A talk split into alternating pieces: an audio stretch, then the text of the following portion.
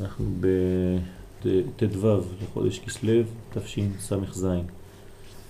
אנחנו נלמד היום בפתחי חוכמה, פתח קי"א, ונמשיך אחר כך לנ"א בנושא אבא ואמא.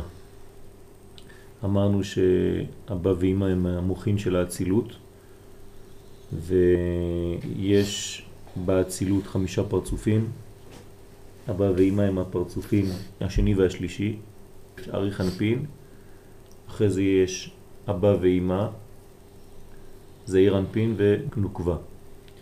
ואבא ואמא בעצם זה הפרצופים שמרמזים, מלמדים על הכוח שנותן חיים באופן כללי. בלי אבא ואמא אין חיים, גם באופן אה, גשמי וגם באופן רוחני. אבא ואמא זה המוחין, זה התפשטות המוחין, ולכן יש להם מעלה גדולה. יש פרצופים שהם נסתרים בתוך המערכת הזאת, והם בעצם המעבירים את האנרגיה, וקראנו להם יסות. יסות זה ישראל סבא, תבונה, שזה המדרגות התחתונות של אבא ואמא. כלומר, כשאנחנו אומרים שאבא ואמא מעבירים מוחין, באמת, המדרגה שמעבירה את המוחין האלה זה המדרגה התחתונה של אבא ואמא. כמו בכל דבר, כשאדם מוציא מעצמו כדי להעביר למדרגה נמוכה ממנו, הוא לא מעביר מה, מה, מהחלק העליון שלו, תמיד החלק העליון, המחשבה הפנימית, אבל היא מתלבשת בחלקו התחתון כדי להשתוות לאפשרות לקבל. אז לכן היא צריכה להשתוות לכלי שמתחת. ולכן אבא ואמא מתלבשים משתמשים בישראל סבא ותבונה כדי להעביר את המוחין האלה למדרגות התחתונות. זה חשוב לדעת, אז אנחנו נאמר באופן כללי שאבא ואימא יש להם מלכויות, ומהמלכויות האלה הם מתפשטים, והמלכויות נקראות ישראל סבא, זה המלכות של חוכמה, ותבונה זה המלכות של בינה. כלומר, תבונה זה החלק התחתון של אמא, וישראל סבא זה החלק התחתון של אבא. ותמיד באופן כללי, כשאנחנו נעביר את האנרגיה, את המוחין, לחלקים התחתונים, לזה ומלכות, זה יעבור דרך החלק התחתון של אבא ואמא, שזה ישראל סבא ותבונה. עכשיו, זה עצמו, כל מה שהוא מקבל, הוא יקבל מאמא. ולכן היא נקראת אימא, בגלל שהיא אימא של זה, שנקרא הבן ביחס לאימא. כן? היא מוציאה אותו, היא מולידה אותו, כן? אה, לא נאמר יולדת, אבל מולידה, כן? היא מוציאה אותו והיא מחנכת אותו, מגדלת אותו על ידי השפעת מוחין, היא נותנת לו את כל הכוח, כמובן שהיא מקבלת עצמה מאבא. אז אבא נותן לאימא, ואימא בעצם מוציאה את הבן שנקרא זה, וכל המדרגה של החינוך שלו, כן, גם הולדה וגם חינוך, בא מאימא לזה. אז הוא עובר תהליכים, בהתחלה הוא בעיבור, אחרי זה יש לו יניקה, ואחרי זה יש לו מוחים. כלומר, כמו ילד קטן שנולד ומגדלים אותו עד שהוא רשות בפני עצמו, זאת אומרת שהוא יכול, הוא בעצמו עכשיו לישא אישה, להתחתן, וגם הוא הופך להיות כמו אבא ואימא באופן יותר נמוך. הפעם זה יקרא ישראל סבא ותבונה שמעבירים לו וזה מעביר לנוקבה.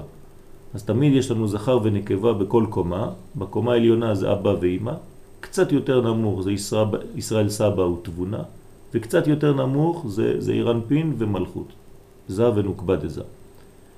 היום אנחנו נלמד את ההתפשטות של החדר, חסד דין ורחמים, או חסד גבורה ותפארת, הכלולים בחוכמה סתימה אל זה.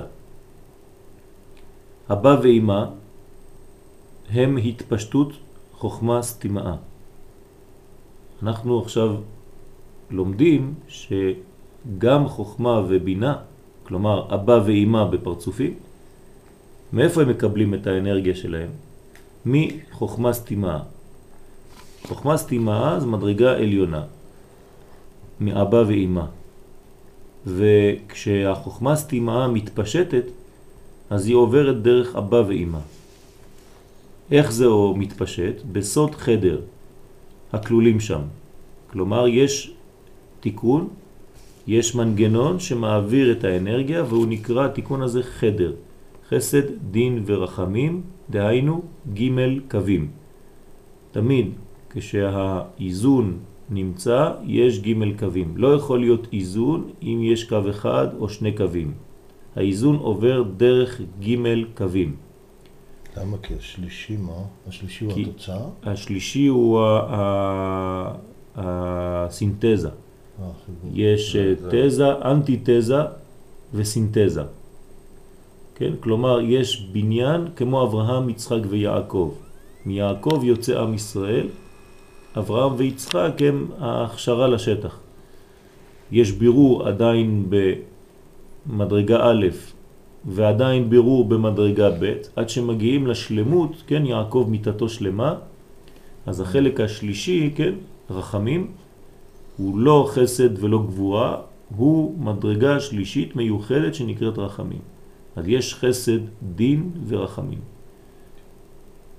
ובדעת חדרים ממלאו. כלומר, הדעת כשמתפשטת, היא צריכה לרדת דרך הבניין הזה שנקרא חדר. חסד, דין ורחמים, דווקא בסדר הזה. כן? חסד, דין ורחמים. בהתחלה זה נתינה, אחרי זה זה צמצום של הנתינה, עד שמגיעים לרחמים, שזה המדרגה השלישית. תמיד יש איזון ומדרגה חזקה מאוד ויציבה מאוד כשיש הופעה של ג' קווים.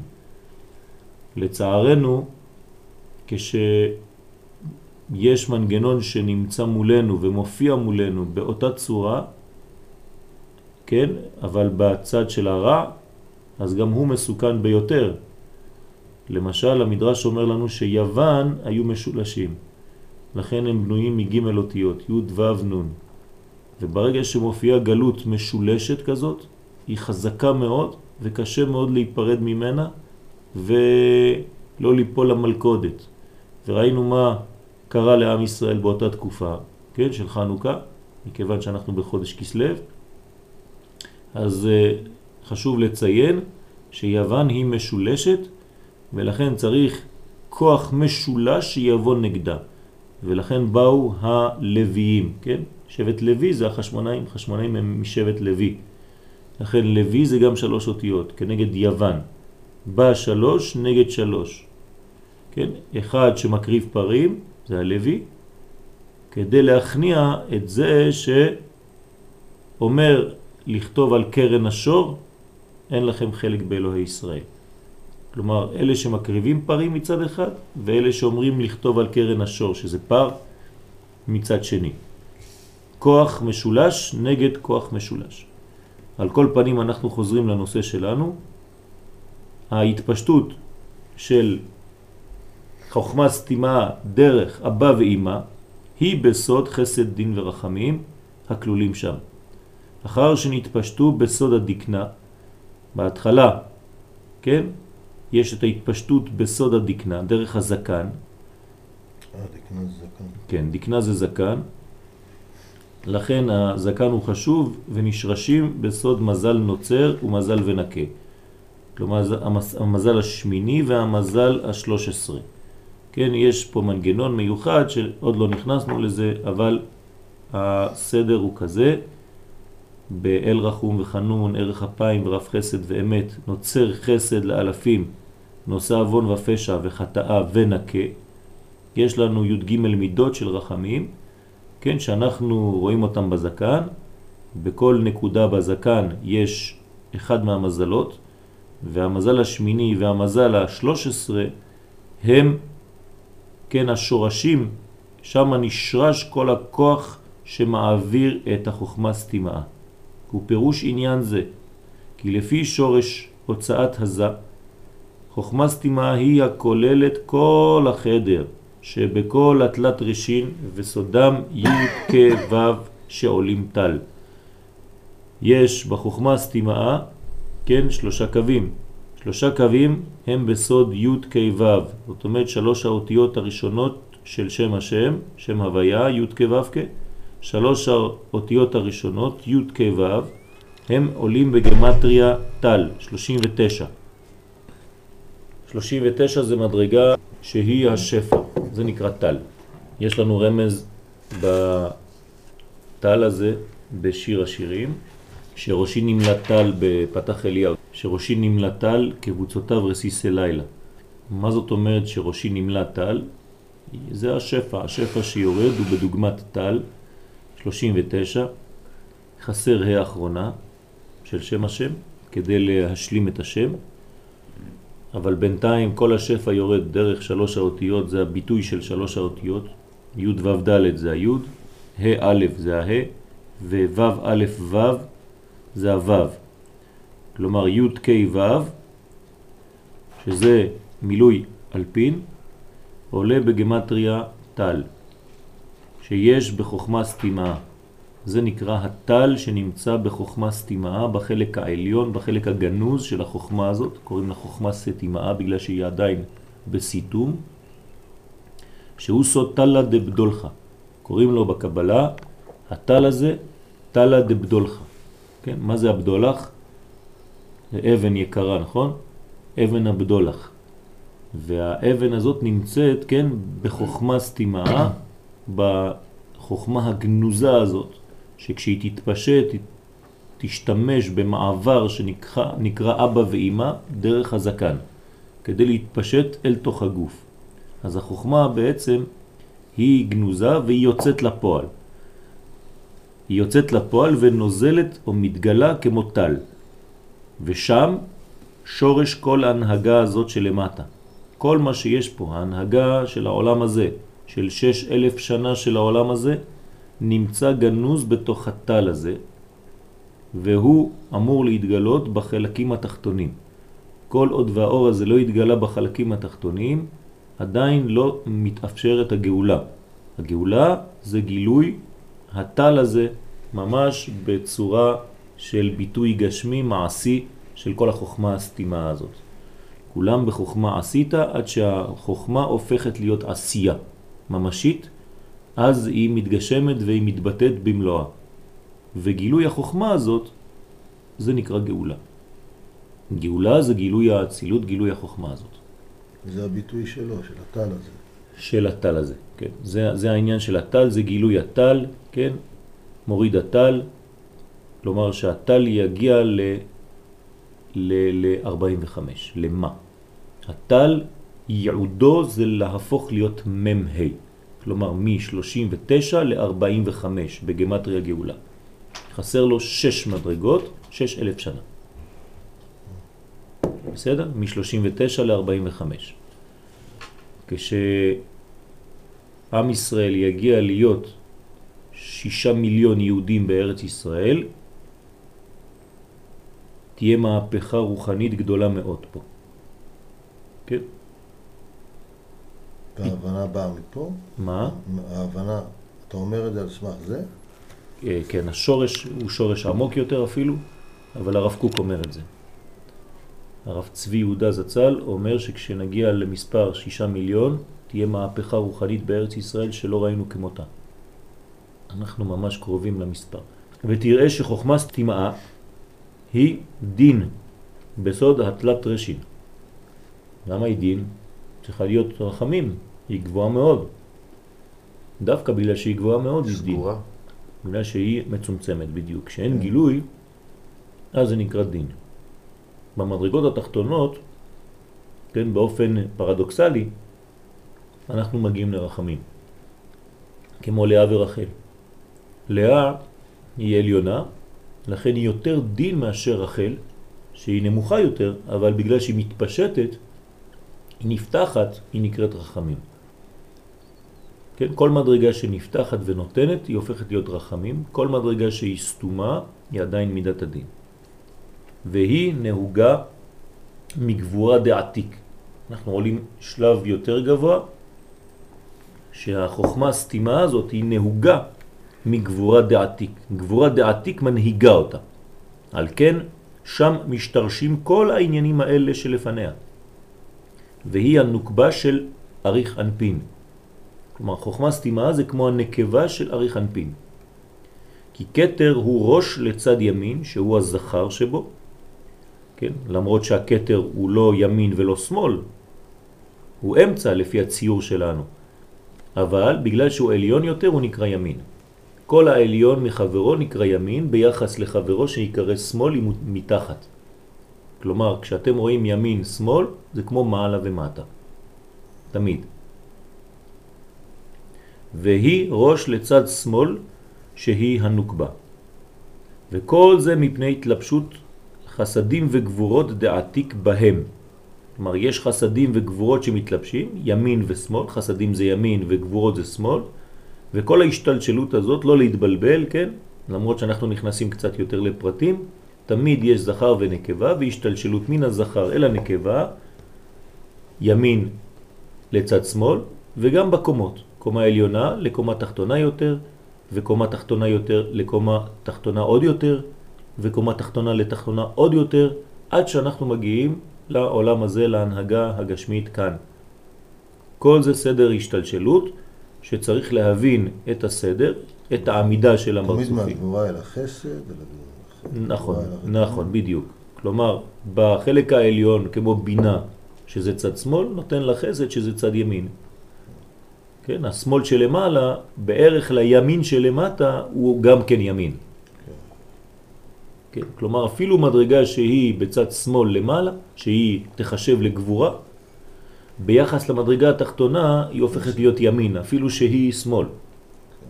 כן, למשל, אבא ואימא, כן, בעולם הזה, כן, הזכר והנקבה, איש ואישה, כן, הזכר הוא חסד בגדול, והאישה היא דין, אבל ברגע שהאישה יולדת, היא הופכת להיות חסד ביחס לבן או בת שהיא ילדה שהם גבורה ביחס אליה.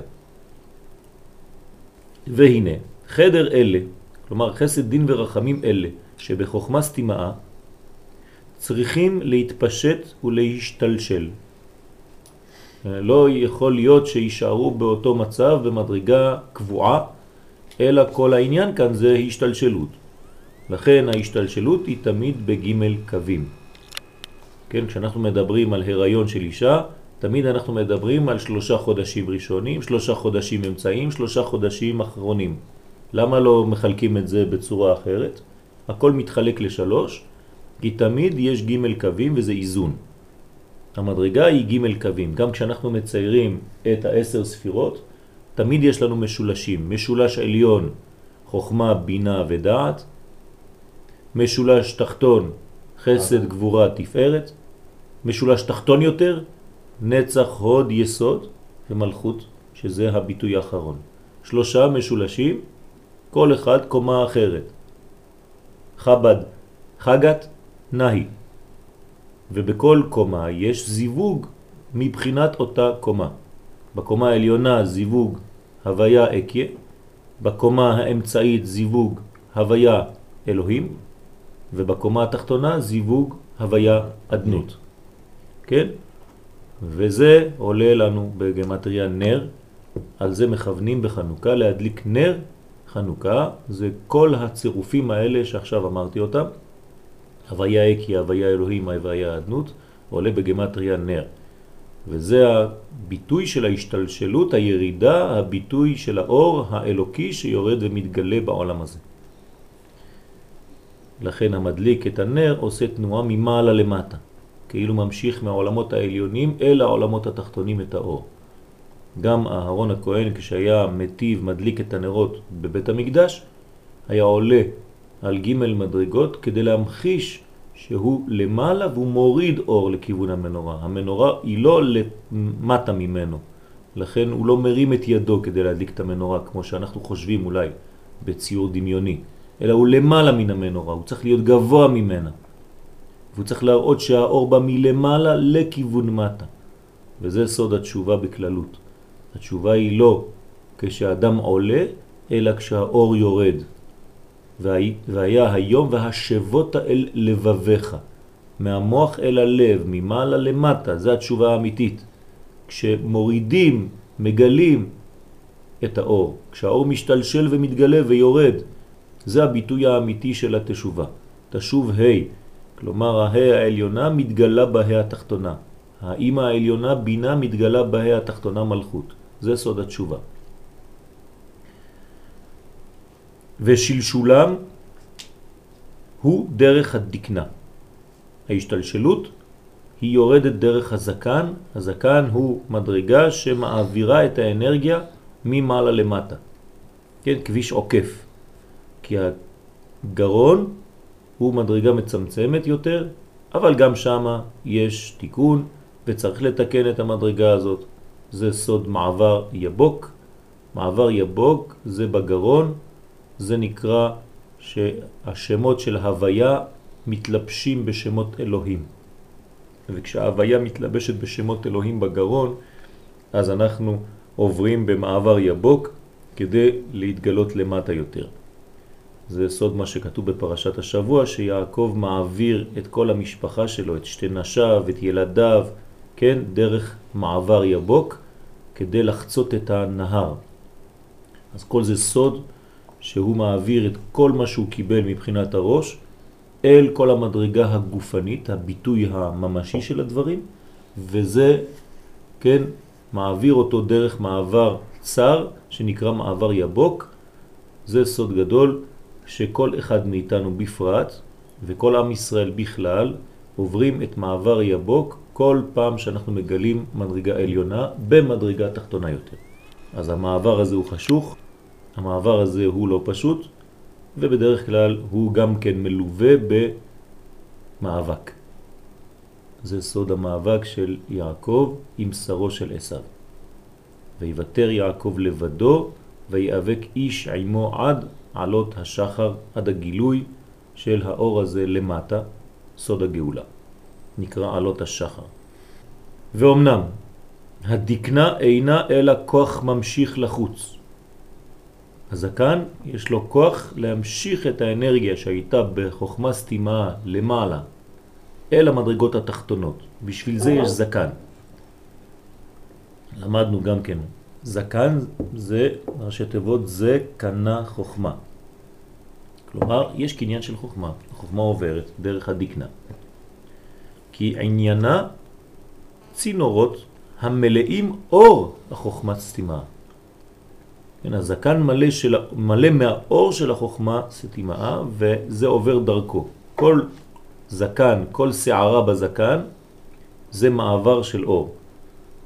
כן, צינור שמעביר את האור לכיוון הגוף. אבל אבא ואמא הם העניין עצמו שהיה סתום בחוכמה סתימה, שהתחיל להתגלות עתה לחוץ. כל מה שמתגלה מן הפנים לחוץ נקרא אמונה, כן? זה עובר דרך השערות של הזקן, והבן היטב שכל זה שאמרנו שחוכמה סתימה שורש לזה, דהיינו אל המוחין שלו, שהם עיקר הנהגתו. כשאנחנו מדברים על מדרגה, אנחנו מדברים על עיקרה של המדרגה. ועיקר המדרגה בכל מקום, לא חשוב איפה, זה המוחין של אותה מדרגה. גם כשאנחנו מדברים על אדם, אנחנו לא מדברים על גופו, אנחנו מדברים על נשמתו. זה עיקר האדם, זה נשמתו. לכן אנחנו מדברים על ההנהגה הזאת. כמו כל פרצוף שכל הנהגתו היא במוחין. כן, אז כל הפרצופים, כן, ההנהגה העיקרית שלהם היא בדרך המוחין. המוחין הם המדרגה החשובה של כל מדרגה. כן? וזה פשוט כי זה לבדו אינו יכול לעשות מה שצריך כי אין בו אלא וו קצוות. שום מדרגה לא יכולה להשתכלל ולהתפתח בלי המוחין שלה. לכן בזה כל עוד ואין לו מוחין, כי הוא בן וק, הוא נולד בין שישה קצוות, ובין שישה קצוות לבד חסר לו מוחין, ואם חסר לו מוחין חסר לו עיקר החיות. אז הוא לא יכול ממש להתחיל לפעול. כן, אדם מתחיל לפעול כשיש לו מוחין, כשיש לו חוכמה, בינה ודעת. אז הוא מחכה, כן, הוא גדל עד שהוא מקבל מוחין, זה השלב השלישי, יש לו עיבור, יניקה ומוחין, כן?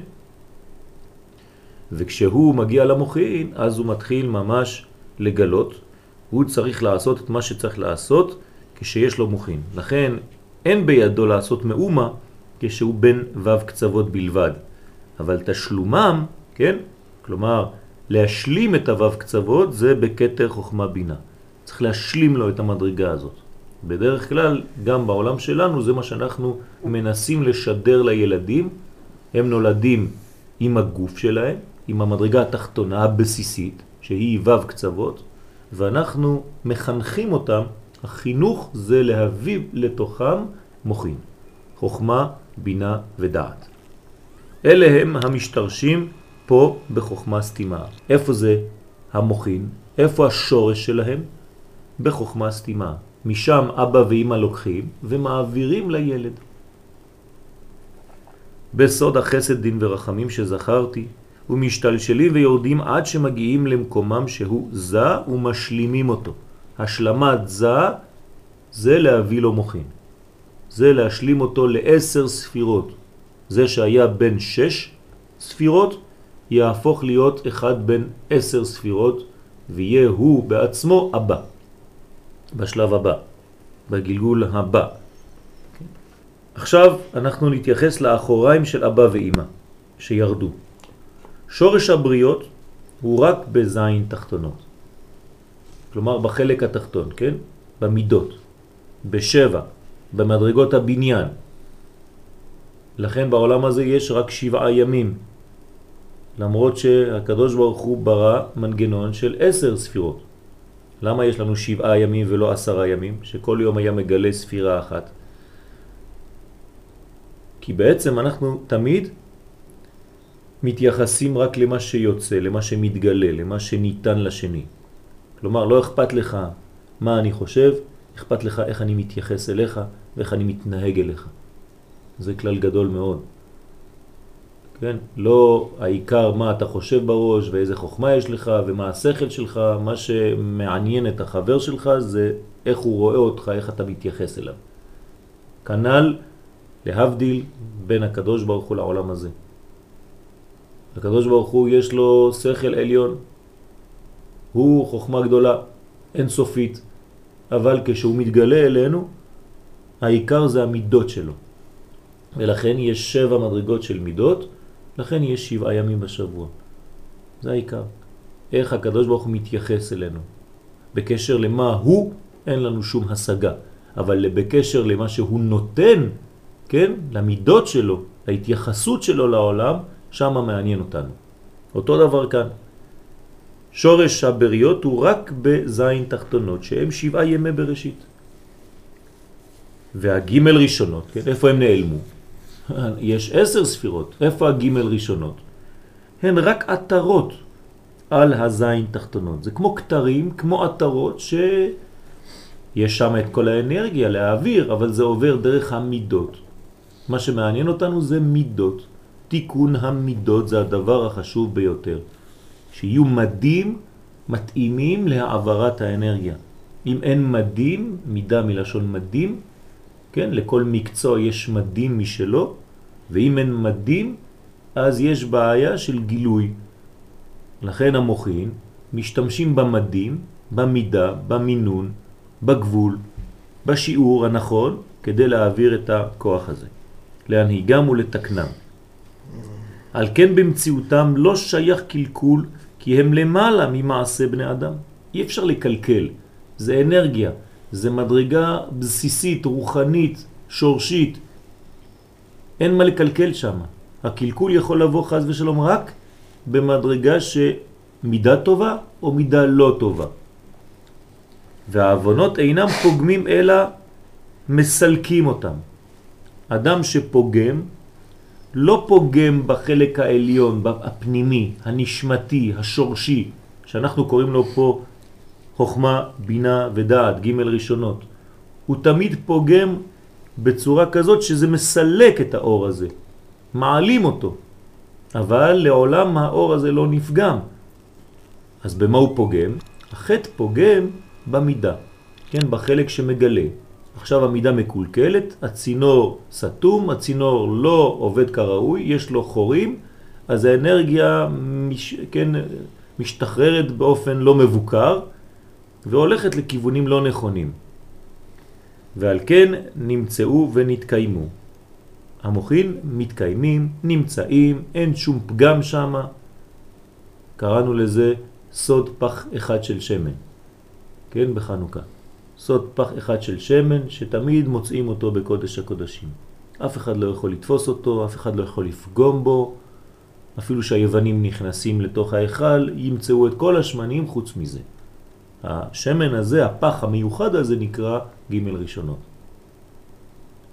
זה השורש, זה החוכמה, בינה ודעת. שם אי אפשר להיכנס. אין יד זר יכולה לגעת במקום הזה. כי היא שייכת תמיד לעם ישראל. וכשהכהן הגדול נכנס, כן? אז הוא מוצא תמיד. אנחנו תמיד יכולים למצוא את פח אחד של שמן הזה, כל אחד בחיים שלו, וכשהוא מוצא את הנקודה הזאת, שום דבר לא יכול עליו. הוא מדליק את הכל מחדש, כל החיים שלו. אבל צריך למצוא ולהיכנס פנימה, לחדור פנימה כדי למצוא את הנקודה הזאת. מי שמסוגל להיכנס פנימה ולמצוא את הנקודה, אז הוא מיד נבנה מחדש. כן, אף פעם לא יכולים עליו שום דבר, אין לו חידלון, אין לו כליה, אין לו שום דבר. כן? זה ממשיך, נצח ישראל לא ישקר. אז יש קיום שם במדרגות העליונות. לכן אם נזכור את אה, פרשת השבוע, יש בפרשת השבוע מקרה המלאכים, כן, ואלה המלאכים אשר מלכו בארץ אדום לפני מלוך מלך לבני ישראל, זה נקרא תיקון שבירת הכלים, זה כל שבירת הכלים, שבירת המלאכים, האריזל כאן מעריך מאוד בכל העניין הזה. בעצם איפה נשברו המלאכים?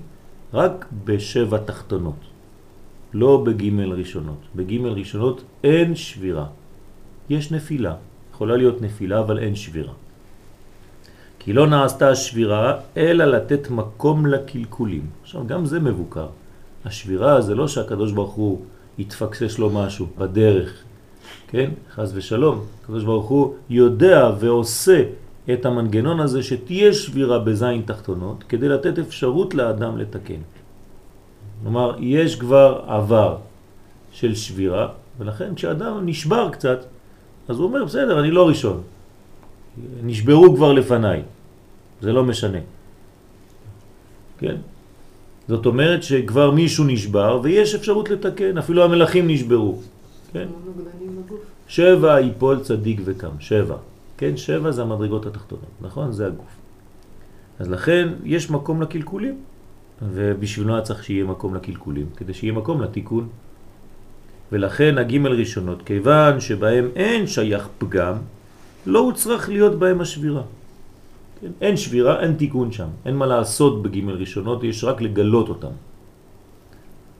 אך מה שנמצא בהם לצורך הזין תחתונות, דהיינו אחוריים דאבא ואימא. זין תחתונות נקרא אחוריים, אז פה יש לנו מושג חדש. אחוריים זה לא כמו שאנחנו חושבים פנים ואחור בגוף האדם, אלא פנים זה החלק העליון, שהוא פנימי יותר, לכן הוא נקרא פנים, ואחוריים זה החלק התחתון, שהוא נקרא חיצון. אחוריים זה חיצוניות של הדברים. וראית את אחוריי ופניי לא יראו. כן? אומר הקדוש ברוך הוא למשה, וראית את אחוריי, זאת אומרת, ותראה את המידות שלי. ופניי, הפנים, החלק העליון, כן, לא יראו. כי לא יראיני האדם וחי. אי אפשר לראות את זה בעוד האדם בעולם הזה שהוא בשבע מדרגות התחתונות של הבניין. כן, אז זה המדרגה הפנית. כתוב שמה, הראו קשר של תפילין. איך אפשר שיראה קשר של תפילין? הרי הקדוש ברוך הוא התעטף בטלית. אז או שאני לא מבין, ואנחנו מניחים את התפילין על הטלית, ואז אתה יכול לראות קשר של תפילין, אבל אם הקדוש ברוך הוא יתעטף בטלית, אז התפילין הם מתחת לטלית. אז אפילו כשכביכול מראה לו את אחוריו, איך הוא יכול לראות קשר של תפילין? היה צריך לראות רק טלית. מה אתם אומרים? לא פשוט העניין, אה? אז יש שסברו באמת שצריך להניח תפילין על הטלית ולא מתחת לטלית. כלומר, לא על הראש ישירות, אלא על מדרגה שהיא מתלבשת על הראש. יש סברה כזאת גם כן, שהיו מניחים תפילין על הכובע ולא על הראש ישירות. על כל פנים, הקשר הזה של תפילין זה בעצם נקודת המעבר מן הפוטנציאל לביטוי. זה מה שהוא הראה לו. הראה לו קשר של תפילין, הראה לו איך מעבירים אנרגיה לממשות, לביטוי. הציר המקשר בין הכוח לבפועל. זה מה שהוא הראה לו. לימד אותו איך מגשימים רעיון. זה נקרא קשר של תפילין. זה חוכמה גדולה, שהרעיון לא יישאר רעיון, אלא יהפוך להיות ממשות, מציאות.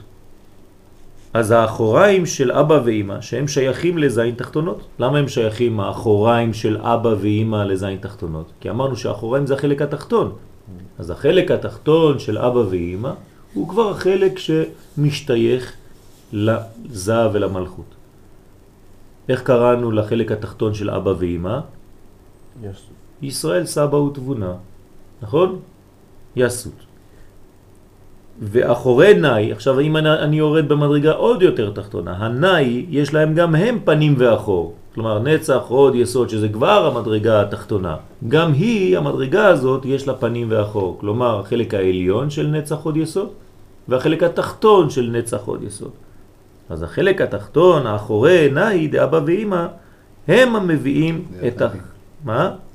דאריך אנפין, סליחה, הם המביאים חסדים וגבורות לאבא ואימא. כן? זה אות- אותה מדרגה תחתונה של המדרגה העליונה, שיורדת, משתלשלת, משם תמיד אמרנו שאנחנו משתמשים תמיד במדרגות התחתונות שלנו כדי לרדת יותר נמוך. אז גם כן אותו דבר פה, הנאי של אריך אנפין מביא חסדים וגבורות לאבא ואימא, זה לא נתקן אפילו בהם, כי אם היה נתקן, היו גם הזין תחתונות מתוקניים. אז לכן הקדוש ברוך הוא עשה בכוונה שיהיה מקום לקלקול, כדי שיהיה מקום לתיקון לבני אדם, לעולם הזה. ולכן ברא הקדוש ברוך הוא את העולם חסר, כדי שנשלים אותו. אשר ברא אלוהים לעשות. זאת העשייה. העשייה. עשייה זה תיקון, כן? בתורת הקבלה, כשאנחנו אומרים עשייה, זה תיקון. אין עשייה אחרת. עשייה זה תיקון. כשאומר לעשות את השבת זה לתקן. ולכן גם בגימל לא ראשונות, נתקן אפילו בהם בנאי מה? או באבא ואמא. האחוריים. האחוריים דאבא ואימא הם שייכים לזין תחתונות, נכון? והאחורי נהי דאריך אנפין, שהם המביאים חסדים וגבורות לאבא ואימא, זה לא נתקן אפילו בהם. כן? אפילו באחוריים של, של בחסד חסדים וגבורות של אבא ואימא. כלומר, אין, של אבא ואמא. כן, אין עדיין תיקון לזה, לזין תחתונות. Mm. לכן גם בגר, מה ששייך מהם לזין תחתונות נפגם. כלומר, מה הוא רוצה לומר פה? אנחנו אמרנו שאין פגם באבא ואמא. אבל יש מקום שכן יש בהם פגם. איפה? במה ששייך לזין תחתונות. אחרת לא היה המשך. אחרת היה לא שם. המשך, נכון. אז כשאתה עולה לאבא ואמא, ובזכוכית מגדלת אתה מגדיל שם את כל העולם הזה, ואתה רואה אותו בגדול, גם שם היה מנגנון של שבירה במרכאות בזין תחתונות שלהם. בסדר? זאת אומרת שבכל מקום שהיה זין תחתונות, שם הייתה שבירה. אפילו בחלקים העליונים אפשר לדבר על זה, למרות שלא הייתה שבירה ממשית, אבל בגלל שהייתה שבירה בזין תחתונות ממש, אז הייתה שבירה בזין תחתונות של הקומות העליונות גם. וזה עושה שלא יתפשט תמיד כוחם היטב לתקן הזין תחתונות. תמיד יש איזה משהו שלא עובד כמו שצריך, כדי לתת מקום לילד לעשות את שלו. אז שההורים לא ידאגו יותר מדי אם הם קצת יתבלבלו בחינוך של הילדים. כן? זאת אומרת שתמיד זה מקום לתת לילד לעשות את שלו. כי אם כל היה פרפקט, כן, אז הילד לא היה לו מקום בכלל לעבוד. אז יש מנגנון מיוחד כזה, שעושה בכוונה שלא תצליח כל כך, כדי לתת מקום לילד לעשות את שלו, כי הוא צריך לעשות תיקון, הוא לא בא לעולם סתם כדי שאתה תעשה לו את הכל ותלעס לו את הדברים. אז uh, לפעמים אתה לא מצליח, אז הוא עושה את העבודה שלו. והוא סוד הזמנים שאין בזה אלא מוכין דקטנות.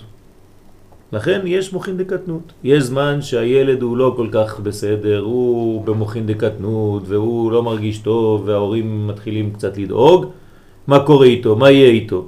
כן, לא, זה תהליך, תן לו להתפתח, תעזור לו, אבל אתה לא יכול לתקן במקומו. כי אם היה מתפשט תמיד ברווחה, לא היה קלקול בעולם, אז לא היה גם תיקון. זאת אומרת, הזמן הוא רק בשבע תחתונות בעצם. נכון. אין זמן מעל זה. יפה מאוד, בדיוק. זמן זה רק מהו בן. אז זה כמו אה, נוגדנים בגוף, שבעצם אה, אתה יכול להתגבר על מחלה רק אם יש לך אותה, אבל מוחלשת. תמיד יש מחלה. כל המחלות קיימות, רק כי הן לא בביטוי. כן, וצריך למנוע, כן, את, ה, את המחלות, שלא יתפשטו, לא יתגלו, על ידי מנגנון של, אה, כן, רפואה, איך קוראים לזה? מונעת.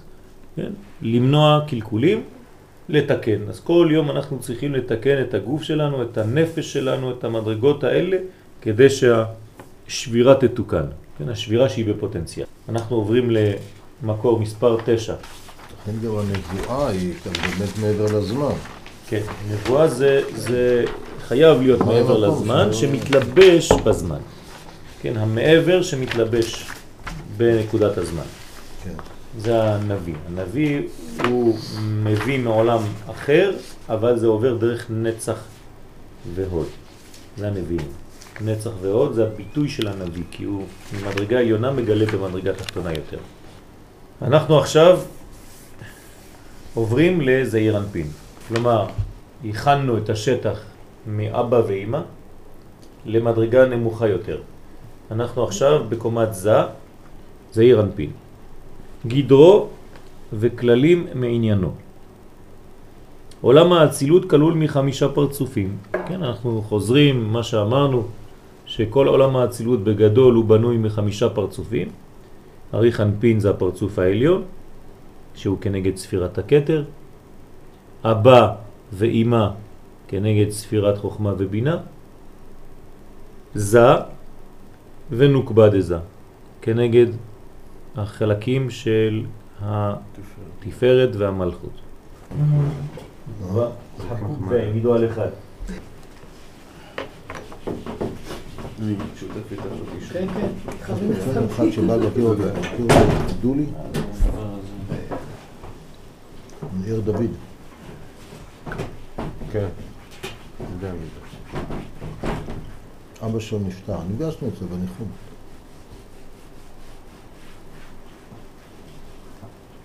מה?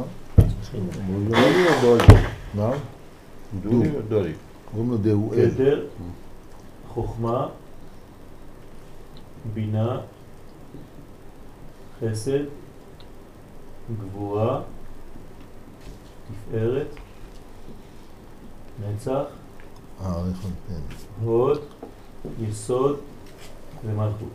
אנחנו מדברים פה על עולם האצילות. כל זה נקרא אצילות.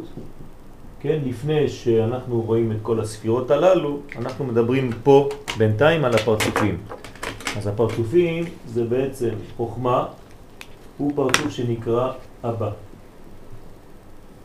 בינה, פרצוף שנקרא אמא. כתר למעלה מהם זה אריך אנפין.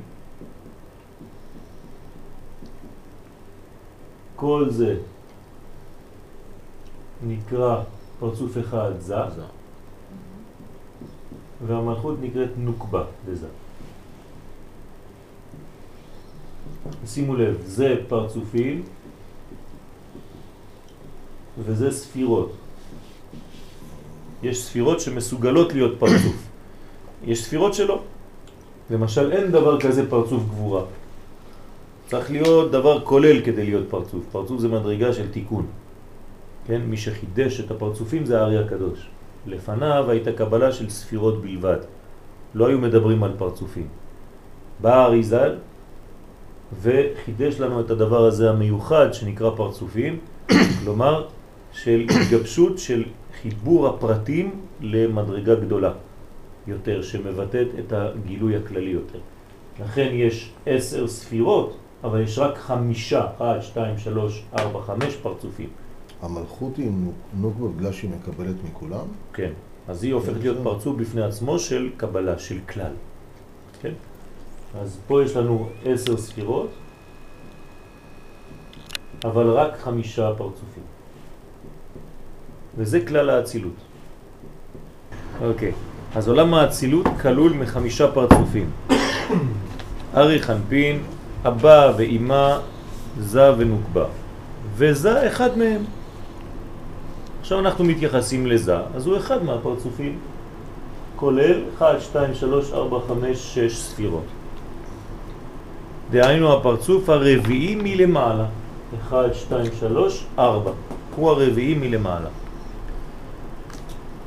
מקור פרצוף זה בספירות עולם התוהו הוא ו' נקודות מכלל העשר נקודות שיצאו מן העיניים דאדם קדמון. אז פה אנחנו כבר נשלחים לעולם יותר פנימי. כן?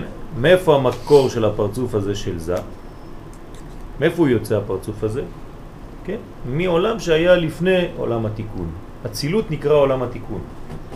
אנחנו כבר בעולם התיקון פה, אבל לפני עולם התיקון היה עולם התוהו. מה, מה רואים כשנכנסים לעולם התוהו? עכשיו אני מצלם לכם את עולם התוהו, מה אתם רואים? מה רואה שם? מה שולטים שם? פרטים, נקודות. אין פרצופים, אין גיבוש, אין אחדות. עולם התוהו זאת אומרת רק נקודות, נקודות, נקודות. נקודות, כן, מה? מעורבב. הכל מעורבר אבל עדיין לא מסודר, אין סדר, כן?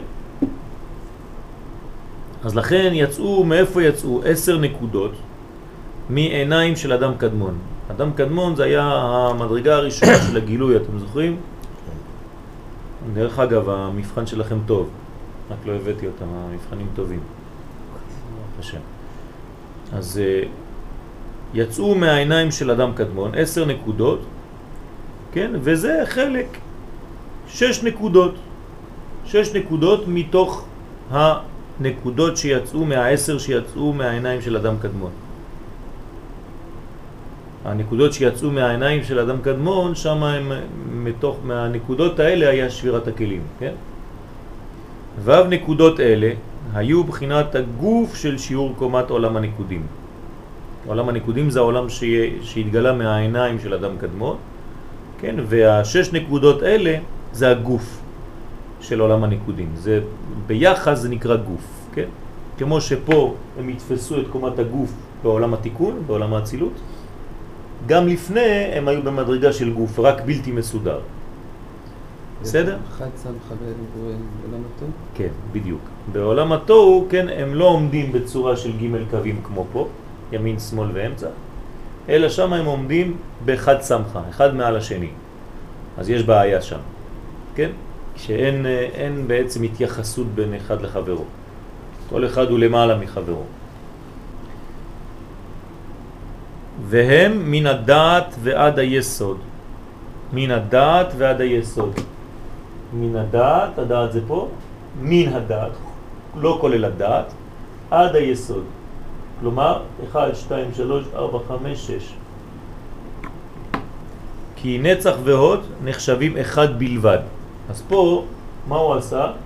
הוא הוסיף חיבר. בין הנצח והוד, שזה אחד, נוסיף את הדעת. אז עכשיו אני חייב להוסיף את הדעת, שזה בעצם האחד. פה זה יהיה שתיים, פה זה יהיה שלוש, פה זה יהיה ארבע, פה זה יהיה חמש, ופה זה יהיה שישי. בסדר? ולכן? ולכן, כן, אני רואה שעשית חזרה, השלמה. השלמה, כן? ולכן, לכן, כשאנחנו רואים את מקרה המלכים, האריזל מביא שהמלך הראשון הוא מלך הדעת שנשבר. איך? אמרנו שאין שבירה בגימל, בגימל ראשונות. עכשיו אתה אומר לי שהמלך הראשון שנקרא בלה בן באור, אז הוא נשבר שם וזה הדעת.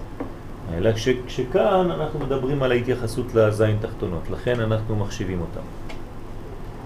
כי הם תרי פלגי גופה. אז החלק הזה נצח ועוד נקראים תרי פלגי גופה.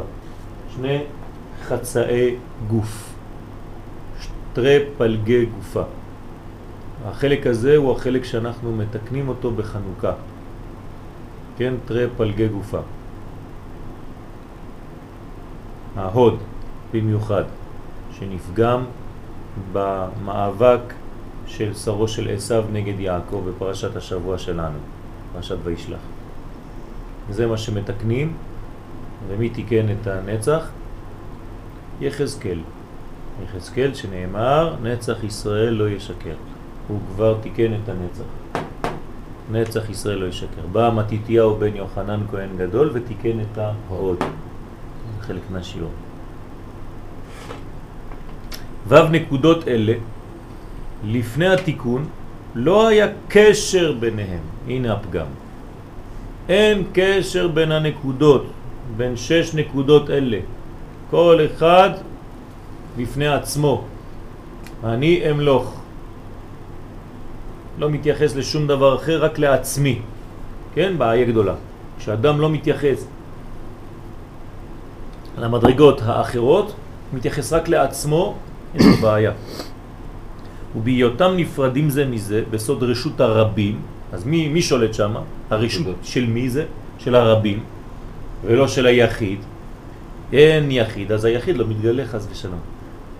איך היחיד יכול להתגלות ברבים? כן, ברשות הרבים. זה כאילו שאתה משדר שידור הפוך מהאנרגיה שאמורה להתגלות אצלך. כן? אם אתה מפוזר, אז הסדר לא יכול להופיע אצלך. הסדר מופיע אצל האדם שהוא אחד. זה סוד עם ישראל, כן? אם אני מקושר לעם ישראל, אני בסוד רשות היחיד. אם אני מקושר לעצמי בלבד, לפרטים בישראל, אני חז ושלום מתקשר לצד האחר שנקרא רשות הרבים. רשות הרבים, כן, זה סכנה כשאין בתוכה ברשות הזאת את הגילוי של רשות היחיד. גם אל נקודת הנוקבה לא היו פונים להתקשר בה. זה לא רק שלא היה להם קשר בינם לבין עצמם, אלא גם לנקודת הנוקבה, למלכות, אף אחד לא התייחס אליה בכלל, אף אחד לא היה מעביר לה, וזה עוד יותר חמור, כי זה העיקר. אם אתה לא מביא את זה לעולם הזה, לגילוי, כן? שהקדוש ברוך הוא רצה להיות לו דירה בתחתונים, אז מה, בשביל מה כל הבריאה הזאת? לשווא, חז ושלום, אז כאילו אין מקום לבניין. אז לכן לא היו פונים להתקשר בה, ולכן לא הייתה אז הנוקבה עומדת כנגד שיעור קומת זה, כמו בזמן התיקון. בזמן התיקון היא עומדת, כן, לידו, רק אנחנו מציירים את זה בצורה כזאת, האמת שהנוקבה עומדת כנגד שיעור קומת זה. אלא הייתה בבחינת העטרה דבוקה תחת היסוד, אז בהתחלה היא הייתה גנוזה בעטרה שתחת היסוד, כן, מסביב, כן, שורש שלה זה ביסוד, אבל עדיין לא בגילוי, וצריך לגלות אותה, צריך להביא לה אור. וזה שאנו אומרים שבעולם התוהו אין נוקבה לבחינת זה. אז חסר נוקבה. אז חז ושלום, כן, בעולם התוהו, האדם שנמצא בעולם התוהו, זה כאילו שהוא זכר בלי נקבה. זה ראשוני, לא? כן. אתה אדוני אלוהינו מלך העולם בורא פרי העץ. אמן. זה ראשוני, אתה יודע מה זה שלב ראשון. כן. שלב טוב, טוב. זה המתנה כזאת. נכון, זה מעבר, אבל חז ושלום כשזה הופך להיות דבר ממשיך, עקבי ושיטה, כן. זה הופך להיות סכנה. זה מה שרש"י אומר על טוב, לא כאילו תהייה. Mm-hmm. בזמן זה המתנה. כן. פה אנחנו בבניין, בתהליך התהוות. אבל הדברים גם כן מלמדים אותנו איך לחיות ואיך לא לחיות, מה לעשות ומה לא לעשות, איך לא להישאר במדרגה שהיא רק מעבר. כי מה הבעיה שלנו בחיים? שבמדרגות שהן רק מעבר בעלמא, אנחנו נשארים תקועים שם. אנחנו לא צריכים להישאר במעברים. אנחנו צריכים להמשיך במעבר, זה רק פרוזדור כדי להגיע לטרקלין. ואם אתה הופך להיות, החלק הזה שנקרא תור הופך להיות מציאות בפני עצמה שהיא תכלית, כן, במקום להיות אמצעי זה הפך להיות תכלית, יש בעייתיות.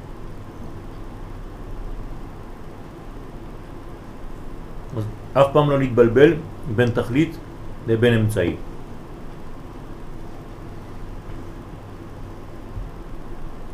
בתיקונו גם זה נשלם לעשר ספירות שלמות. אבל מתחילת אצילותו לא יצא אלא בבחינת הוו קצוות שבו. כלומר, השלמת זה זה להיות עשר. בהתחלה הוא בן שש. שש מדרגות.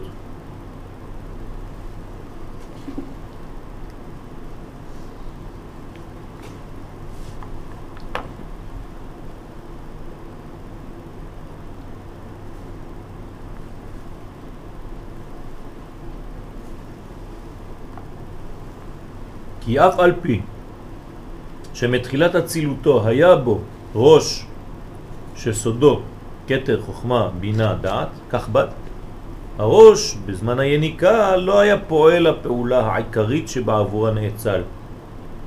מה זה הפעולה העיקרית שעבורה נאצל? מה? כן, להעביר מוכין לזה, אז הוא לא היה פועל בצורה של העברת מוכין.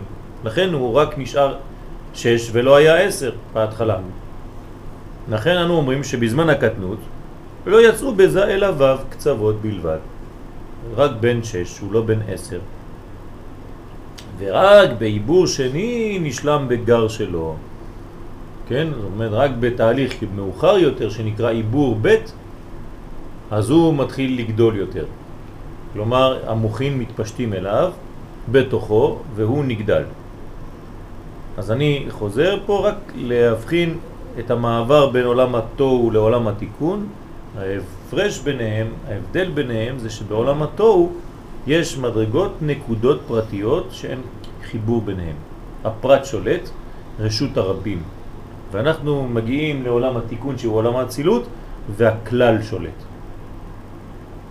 כלל ישראל זה אותו דבר, כן? זה כל הבניין הזה. אם הפרטים שולטים, אמרנו שזה בעיה, אם הכלל הוא מתגלה, זה התיקון. לכן לא צריך להישאר בן וק, אלא צריך להיות עשר ספירות, שלמות בכל דבר. כל דבר להיות שלם ושלמות. אדם לא צריך להיות חלק, חצאים, חלקים, כן, בכל מדרגה שהיא. איך זה מתבטא בעולם שלנו? אדם חייב להינשא. לשאת אישה זה להפוך מו' קצוות לעשר מדרגות, בקומה שלמה. שיהיה לו אבא ואמא, בן ובת. כן, זה בניין של משפחה, זה בעצם כל הקומה. אבא ואמא, בן ובת. זה משפחה. אבל כשהוא לבד, כן, מושיב יחידים ביתה, יחידים, אז זה מוציא אסירים בקושרות, הוא אסור שם. הוא קשור שם לבד, הוא לא יכול להתבטא, לא יכול להתפתח, והוא חז ושלום הופך להיות אגואיסט, נקודה בפני עצמה, שלא רק שאין חלקים ביניה שבינה לבין עצמה, אלא אין לו אפילו מלכות, אין לו אישה. וכל מדרגה שאין בה גילוי היא מדרגה של פגם. אחד, אחד מהדברים שמייחסים לנדב ואביהו זה שלא נשאו נשים. כן? ככה אומר הזוהר הקדוש. שלא נשאו נשים, כלומר שלא הייתה התייחסות לגילוי. ולמה יצא זה מתחילת אצילותו בבחינת אבק שבו בלבד? עכשיו, למה זה ככה? למה הוא לא יוצא שלם ונגמר הסיפור? אני שואל את השאלה במילים של כל התלמידים כל הזמן. כן? למה בכלל יש לנו את כל העבודה הזאת? אם הקדוש ברוך הוא כל כך גדול, כן, אני ממש מפשיט את השאלה, שיברא, יברא את העולם שלם כבר ונגמר הסיפור, מה אנחנו צריכים לעמול כמו... למה לברוא את העולם בכלל? כן, כן. למה לברוא את העולם? אבל אם כבר הוא בורא אותו, הוא שלם, שיברא עולם שלם עם כל הכיף שיש בו ונגמר הסיפור, מה אנחנו צריכים את כל הבלגן הזה? צריכים תיקונים וזה, ובעיות, וכל החיים מלא איסורים ומלא דברים. תברא עולם שלם, ונגמר הסיפור, בין כה וכה אתה יכול לעשות את זה, אתה שלם. אז זו אותו השאלה רק באופן ספציפי כאן. שכן באמת הוא מציאות הגוף שהוא סוד וו קצוות של כללות עולם האצילות המתוקן. כללות האצילות הוא עשר ספירות, כתר, חוכמה, בינה, חסד, גבורה, תפארת, נצח, עוד יסוד, מלכות. וזהו חסד, גבורה, תפארת, נצח, עוד יסוד, שבהם, שמבחינת הגוף של כללות האצילות. מה שהוא היה בעולם התוהו כבר פוטנציאל של גוף, עכשיו הוא מופיע כגוף ממשי בעולם האצילות. זה נקרא גוף. כן? אז, אז, אז מה, מה, מה התשובה? כן? מה התשובה? הוא ענה או עוד לא? לא. עוד לא. עכשיו קודם כל אנחנו צריכים למקם את הזה הזה. זה מלביש את ארי חנפין. אם אני עכשיו, כן, הייתי מצייר פה את ארי חנפין, אז הציור הופך להיות דבר שונה. ארי חנפין זה קו מהשורש עד לתוצאה. ביחס אליו, איפה זה נמצא? זה מלביש את ארי חנפין, מלביש, זאת אומרת שאני עושה כאילו כלי, מלביש. כן? זאת אומרת, ארי חנפין בתוכו. זה מלביש את ארי חנפין מטיבורו ולמטה. זאת אומרת, זה הטבור של ארי חנפין כביכול. עד למטה מתלבש בו זה. ועד סיום רגליו, שהוא סיום עולם האצילות. עד, עד, עד התחתית, ממש. סיום עולם האצילות. פה מתחיל עולם הבריאה. כלומר, מהטיבור עד למטה זה הלבשת זה, זה מלביש שם, ומשם ולמטה תחום עולם הבריאה. מה מופיע פה בעצם?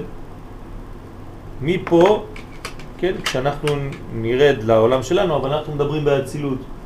כל זה, חנן, אתה אמרת מקודם, פה בחלק התחתון זה יהיה המלכות, כלומר זה זה שם מה, והמלכות זה שם בן, מה פלוס בן שווה זמן. כן, 97 זה זמן, זה 52 פלוס 45. כלומר, זה הבחינה של הזמן. מהטבור של אריך ולמטה. מה זה מלביש? כשאנחנו אומרים את הביטוי מלביש, זאת אומרת מגלה. כל דבר שמלביש מגלה. כן? אני לא יכול לצאת ערום, אז אני שם סוודר. כל דבר שמלובש מתגלה. דבר שלא מלובש לא מתגלה. לכן יש לנו גוף שמגלה את הנשמה. כמו כל יתר פרצופי האצילות, גם כן זה כלול ממה הוא בן. כן, הנה, זה כלול ממה הוא בן. ואף על פי שזהו בחינת זכר, יש בו גם כן בחינת בן שהיא נקבה, דרגה דנוקבה. בכל זכר יש נקבה. כן, אפילו שהוא עדיין לא התחתן, יש בו בחינה נוקבית, שזה מאפשר לו כל גילוי בכלל. או אפשרות לדבר, או אפשרות לעשות, זה האישה שלו, הפרטית. אחר כך הוא רואה אישה אחרת, אמיתית, שלמה. אז הוא כבר לא צריך יותר מדי כן, את האישה הפרטית שלו, הוא נותן לה שהיא תהיה האישה השלמה. וכן פרצוף הנוגבה, אותו דבר אצל האישה, חלק הנוקבי, יש בה גם כן בחינת מה, גם היא יש בה את הזכר שבה, שהוא דחורה. אז מה, וההבדל ביניהם הוא רק בשליטה, מי שולט על מי? אצל הזכר, אוי ואבוי אם האישה הנקבה שולטת, כן? זה עיוות, ואצל האישה אותו דבר, כן? חס ושלום, מי שהופך את הסדרים, כן?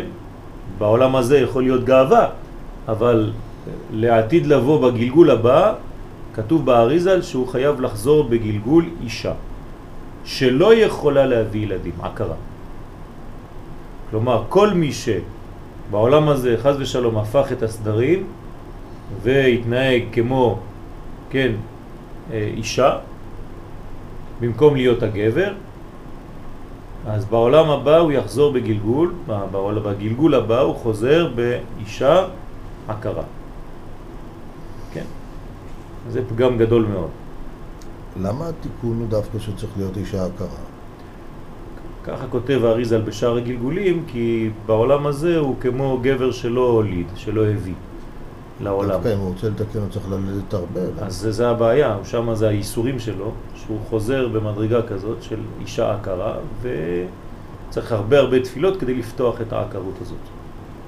יש אפשרות לתקן, כן? זה לא שזה, אבל הוא חייב לבוא במנגנון של, של הפגם שלו, כדי שיראו טוב איפה הפגם, ואז הוא צריך לתקן. שבזה, כן, רק בשליטה, שבזה על היותו בחינת זכר, מה שולט? אז בבחינה של זר חייב שיהיה המה שולט. הגבר צריך לשלוט בבחינה הגברית שבו. כן? ובן תפלה לו. המדרגה הנוקבית שלו, למרות שהיא ישנה, כן, בפנים, אבל היא ישנה. היא יותר בת, בתרדמה. ובנוקבה הוא איפכה. זאת אומרת, ההפך, שהאישה, הצד הנשי שלה צריך לשלוט, והצד הגברי שלה קצת להירדם, ולא להפוך את הסדרים חס ושלום, כי זה קלקול ופגם גדול גם בזוגיות וגם בכלל בעולם, כן, בכללותו. וטעם שנזכרו העיבור, היניקה והמוכין בזה. כן, אמרנו שזה כשהוא גדל הוא עובר שלושה שלבים, עיבור, יניקה ומוכין. כן, אז למה רק אצלו, כשאנחנו פותחים את כתבי אריזל, אנחנו לא רואים את הדברים האלה בכל הפרצופים. ראית פעם עיבור יניקה ומוכין באבא, בחוכמה, באמא, אין דברים כאלה. איפה יש עיבור יניקה ומוכין? בכתבי האריזה, רק בזה. למה? ותם שנזכרו העיבור היניקה והמוכין בזה לבדו, בין כל הפרצופים. למה רק אצלו? הוא מפני שזה הוא מציאות הגוף של כללות האצילות. כלומר, מה זה עיקר האצילות? זה. למה זה עיקר? הוא האמצע, הוא מאחר, מחבר בין ה... מה? הוא מחבר בעצם, בין הימין לשמאל. מה, מה, מה פירוש המילה עיקר? אמרנו את זה מקודם, יריב לא היה, אז הוא פתור. אמרנו שהעיקר זה הגילוי, כן, נכון? חלק המידתי. זאת אומרת שזה עיקר הבניין, בכל מדרגה עיקר הבניין זה הגוף. זה מה שאני מעביר, מה שאני משדר. כן, לא מה שיש לי בפנים, בשכל, במוחין, כן? למרות שזה העיקר באמת, אבל מבחינת הגילוי, לא אכפת לך מה אני חושב בפנים, אכפת לך מה אני משדר אליך. בסדר? אז הזה הוא המציאות שנקראת עיקר, כללות האצילות. וכל אלו הן פעולות הנעוצות במציאות הגוף.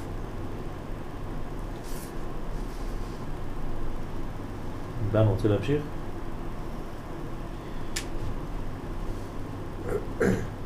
שורש החיצוניות והפנימיות. זה יש בו חיצוניות ויש בו פנימיות, ועל כן הוא משמש שורש לבית מצויות בעולם הזה. מבחינת חיצוניותו הוא משמש שורש למציאות כלל העולמות, ומבחינת פנימיותו הוא שורש אל הנשמות. תסביר לנו את זה.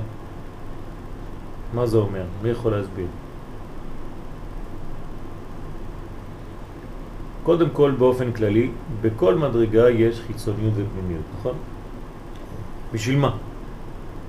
שאלה כללית, לפני שנכנסים לפה, בשביל מה יש חיצוניות ופנימיות? אותו דבר, ענינו כבר לשאלה הזאת, עכשיו אותו דבר.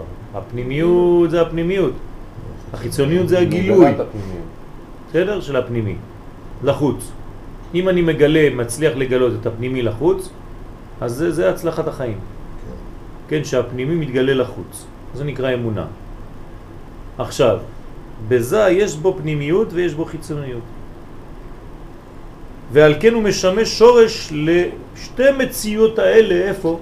בעולם הזה, בעולם שלנו. כלומר, איפה שלא תראה בעולם שלי, פה, אתה תראה חיצוניות, הנה חיצוניות העט, ופנימיות העט זה מה שיש בפנים, זה מה, מה, הש- השורש, המנגנון הפנימי שאני מתייחס אליו. כל דבר יש דבר כזה. כל העולם הזה נמצא שם. מבחינת חיצוניותו הוא משמש שורש למציאות כלל העולמות. מה זאת אומרת? החיצוניות שלו היא משמשת לכלל העולמות, העולמות, כן? והפנימיות אל הנשמות. מה המילות המפתח פה? עולמות ונשמות. כשאתה מדבר על עולם אתה מדבר על חיצוניות. וכשאתה מדבר על נשמות אתה מדבר על פנימיות. אז עולם זה חיצוני, נשמה זה פנימי. אז תמיד, תמיד, תמיד, כשאנחנו מתייחסים לעולם, אנחנו מתייחסים לחיצוניות, וכשאנחנו מתייחסים לנשמה, אנחנו מתייחסים לפנימיות. למשל, כתוב בקבלה שאבא ואימא